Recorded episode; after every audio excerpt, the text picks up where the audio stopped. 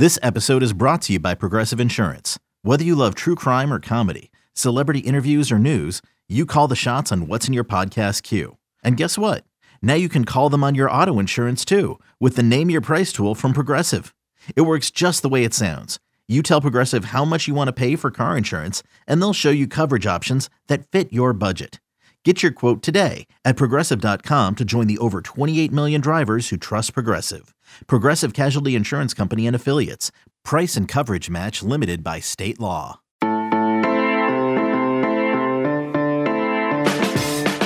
Good morning. It is Wednesday, February second, and you're listening to the College Football Daily. My name is Lance Glynn. It is National Signing Day. While most of the class of twenty twenty-two has put pen to paper already, there are still some big names left uncommitted. In just a moment, I'm going to throw it to a conversation between Blair Angulo and Steve Wiltfong of the Football Recruiting Podcast to preview today's biggest announcements. But before I do, I just wanted to remind everyone to tune in beginning at nine a.m. Eastern to C B S Sports H Q for the twenty-four seven Sports National Signing Day show. We have tons of live commitments upcoming today, so you don't want to miss any of the action. So without holding you any longer, here are Blair Angulo and Steve Wiltfong. Steve, first of all, I got to ask you, I haven't talked to you in a while. How are we doing? Doing well, man. Welcome back from your leave. You are stronger now. You are a little funnier now. As a new dad, it just instantly infuses in your body as soon as your first one is born. I've been working on the dad jokes, and uh, I, I have had to do a little bit more heavy lifting around the house. So uh, that all that all checks out. Let's talk some recruiting. Let's talk National Signing Day. And before we get to some specific names, I did want to get your thoughts on the structure uh, of it all. Th- this used to be the biggest day in recruiting, and now it's it's become, you know, kind of the, the afterthought in a way. A lot of the big names come off the board in the early signing period, which is that third Wednesday of December. Now this has become, you know, kind of a way for, for, for schools to put the finishing touches on classes, or for those recruits that need the extra time to take the extra visits during the month of January to come off the board. Uh, do, do you feel like the luster has worn off of, of this day in a way? Like, how, how do you see the future in terms of the way they have to structure signing day? No, I think this is an exciting day because you put a bow on your efforts in the twenty twenty-two class. The recruiting rankings become final. Head coaches come out and talk about their classes as a whole. You got the transfer portal element now, and a lot of those guys getting enrolled and getting ready here for this spring semester. So it's an exciting time. Tomorrow or Wednesday is going to be an exciting day. And there's a lot of news still out there. There's a lot of finality in this class. There's going to be programs making moves. Like I said, a lot of head coaches out there uh, talking about the excitement they have with the group they're bringing in from the high school ranks and through the portal. So I think with the portal even involved now, it, it's added some more juice to National Signing Day that perhaps we lost a little bit of with the early signing period. But I am so glad that we're not covering it all at once from a news side. But I am a believer that we never needed to from the beginning. I did like a day for the kids when they knew that this was the finality of it all. All the offers were going to be on the table at this point, and uh, everyone could work from there. Are you a backer of that idea that there needs to be just one signing day? And I know there's been talk that people would want it to be in February and they want to eliminate the early signing period altogether. And I know obviously we've seen the effect and the aftershocks it sends in coaching carousel moves, right? There, there's so much activity now in terms of getting coaches out the door and getting a new coach in, in-house to, to make sure that you lock up a recruiting class. And there's so much movement now that I think has accelerated the process uh, as soon as those conference championships games are about to take place. Uh, do you feel like we only need one moving forward, or are you still happy with the way we're we're setting up right now with two?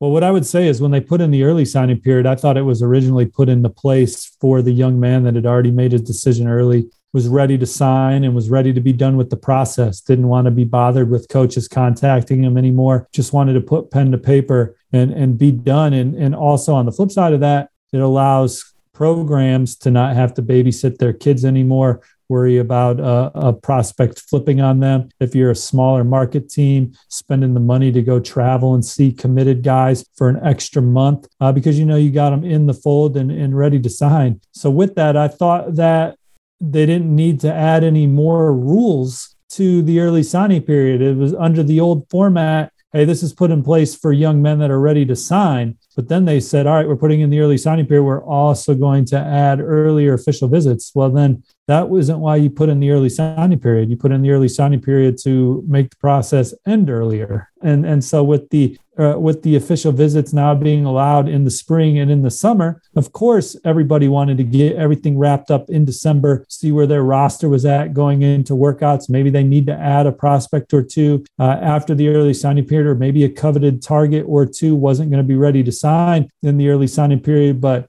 it immediately flipped to early signing period is now National Signing Day, and we are going to be taking part in the late signing day on Wednesday. Yeah, I do think that the early signing period has maybe had some effects that we didn't really envision when that was in place. And, you know, we see so many prospects already on campus. The early enrollment has become a thing that's very prevalent. It, it, it used to not be. It used to be a, a case where maybe two or three per class were coming in. Now it seems like more than half of the prospects are, are signing early and, and enrolling early as well. So there's a lot of different things, a lot of moving parts. And, and there are some prospects, some high caliber ones that have yet to come off the board, including three of the top ten in the composite twenty-four seven Sports rankings. Let's start with Harold Perkins, a former commit to A and M. He's a five-star linebacker from the state of Texas. What's the latest on, on Harold Perkins and, and kind of what you're hearing, Steve, heading into the traditional signing day? Well, he and his family had a terrific official visit to L S U over the weekend. The uh, Tigers really impressed the new coaching staff, the organization, the new defensive coordinator, Coach House, really left a major impression as well uh, through a Zoom meeting. Obviously, he was coaching with the Chiefs, but, you know, New Orleans native has visited several times. I think that L S U really put their best case forward to land Harold Perkins coming out of the visit. His mom said his mom hadn't made his mind up yet. Harold told his mom uh, he still had some things to think about. I know he talked with Florida on Sunday night, A and M still in the picture as well. And and so, you know, even though L S U may have some perceived momentum here, you know, Florida gave him a great official visit two weekends ago. A and M, there's a ton of familiarity with them. And, uh, you know, we'll we'll see how the dust settles there. We we do have to touch on A and M right now, which is trending for the best recruiting class uh, of all time, or they had it with with Harold Perkins. Now they they, they, they it seems like no one's going to be able to catch them in this recruiting cycle. It's it's funny to say that, right? That that they lose a five-star, a top ten player like Harold Perkins, and they're still so out in front of everyone else. And it just kind of speaks to the level of recruiting that they've been able to do in this cycle. No, it's a loaded class. They're still in the running for the number one class overall. Uh, when they lost Perkins, they lost that standing. But they could land Shemar Stewart, five-star defensive lineman from South Florida. Took an official to Miami this weekend, but I still like where the Aggies stand for Shemar. And theoretically, they could still get Perkins back in the fold. And I think they're in the middle of it for safety, Jacoby Mathews. Jacoby Mathews took an official visit to L S U this weekend. But I know he's talking to all his finalists, Florida, A and M, uh, L S U, some more leading into his decision on Wednesday. And I think that one could go a couple different ways still. And I think A and M's in the middle of that one as well. And they still have a few spots in twenty twenty-two for this special class. So A and M will be a fun one to watch on Wednesday. You touched on, on Shemar Stewart. I know our colleague Andrew Ivins has been all over that one. Uh, he's another five-star prospect that is yet to come off the board, another top ten player. And, uh, you know, I, I think a guy that has been able to do his due diligence, not only dragging things out until February, but he was one of the more active players during the season and, and during the offseason last year in the summer, uh, really checking out some schools. What's the latest there? Who are some of the big names that are, that are after Shemar Stewart? Well, when you look at his two finalists, Miami and Texas A and M, he's been several times. There's no stone unturned. He's went and sat down with the new coaching staff at Miami a couple times. Had his official visit this weekend, and people around Shemar continue to tell twenty-four seven Sports that the gap is closing. But I still think that A and M is the one to beat going into Wednesday's announcement. We'll see what happens over the next two days as these schools continue to recruit. Just because prospects aren't visiting campuses doesn't mean they're not Zooming with the likes of Jimbo Fisher and Mario Cristobal and, and Kirby Smart and Ryan Day and guys of that stature. So um, there's still recruiting happening over these last two days as we record here uh, early Monday afternoon. We'll talk more with Steve Wiltfong when we come back. When you need mealtime inspiration, it's worth shopping Kroger, where you'll find over thirty thousand mouthwatering choices that excite your inner foodie. And no matter what tasty choice you make, you'll enjoy our everyday low prices, plus extra ways to save, like digital coupons worth over six hundred dollars each week. You can also save up to one dollar off per gallon at the pump with fuel points. More savings and more inspiring flavors make shopping Kroger worth it every time. Kroger, fresh for everyone. Fuel restrictions apply. Another day is here, and you're ready for it. What to wear? Check. Breakfast, lunch, and dinner? Check. Planning for what's next and how to save for it? That's where Bank of America can help. For your financial to-dos, Bank of America has experts ready to help get you closer to your goals. Get started at one of our local financial centers or twenty-four seven in our mobile banking app. Find a location near you at bankofamerica.com slash talk to us. What would you like the power to do? Mobile banking requires downloading the app and is only available for select devices. Message and data rates may apply. Bank of America N A, member F D I C. The third top ten prospect that is yet to come off the board would be Devon Campbell. He's a five-star offensive lineman from the state of Texas, and, and the Cristobal does trend towards the Texas Longhorns, who have put together a really good offensive line class. And Devon Campbell would be not only the cherry on top, but w- would obviously be the cornerstone of, of that group. Yeah, man, top five class, best offensive line class in the country. If you add Devon D J Campbell, it's for sure the best offensive line class in the country. It's uh, kind of a pick 'em with Notre Dame right now. If you land Campbell, he's the number one overall offensive lineman in the class. He's my favorite offensive lineman in the class. I think he's a sure thing to be a good player in college as long as he stays healthy. And I love Texas's position. I love the way Texas has recruited the trenches on both sides of the ball in this class. And, and uh, with some patience, this is the foundation to really build back Texas, because we've seen Texas recruit at a high level at the skill positions before, and certainly at quarterback. But the way they're building this thing from the line of scrimmage out, this is a class on both sides of the ball that can really get Texas ripping and roaring. Just going to take some patience. These are going to be guys that are eighteen, nineteen years old. Maybe some will play early, maybe some won't, but they'll all be taking their, you know, taking some wounds here and there uh, in, in their development. But this is the best I've seen Texas record, recruit in the trenches in a very long time. So I love the foundation. If they can add Devon D J Campbell to it, what, what a home run to end a, a really, really good class. What do you think the message has been from Steve Sarkisian to some of these players? Because we know that now in his back pocket, he has the future of the S E C, you know, to be able to pitch to recruits. Uh, he has a, a roster that I think has been uh, seeing a lot of turnover, right, with the transfer portal, as we have seen with some of the elite top ten programs in the country, those blue bloods that we traditionally consider to be big name college teams. Uh, Texas is one of those that I think just needs one cycle where they're able to kind of reshuffle things, get some new new players in there. They have a, a, a dynamic offensive weapon like a Bijan Robinson. So th- there's a lot there to sell. But when you talk to recruits, what have you heard? What's something that Steve Sarkisian has been able to pitch?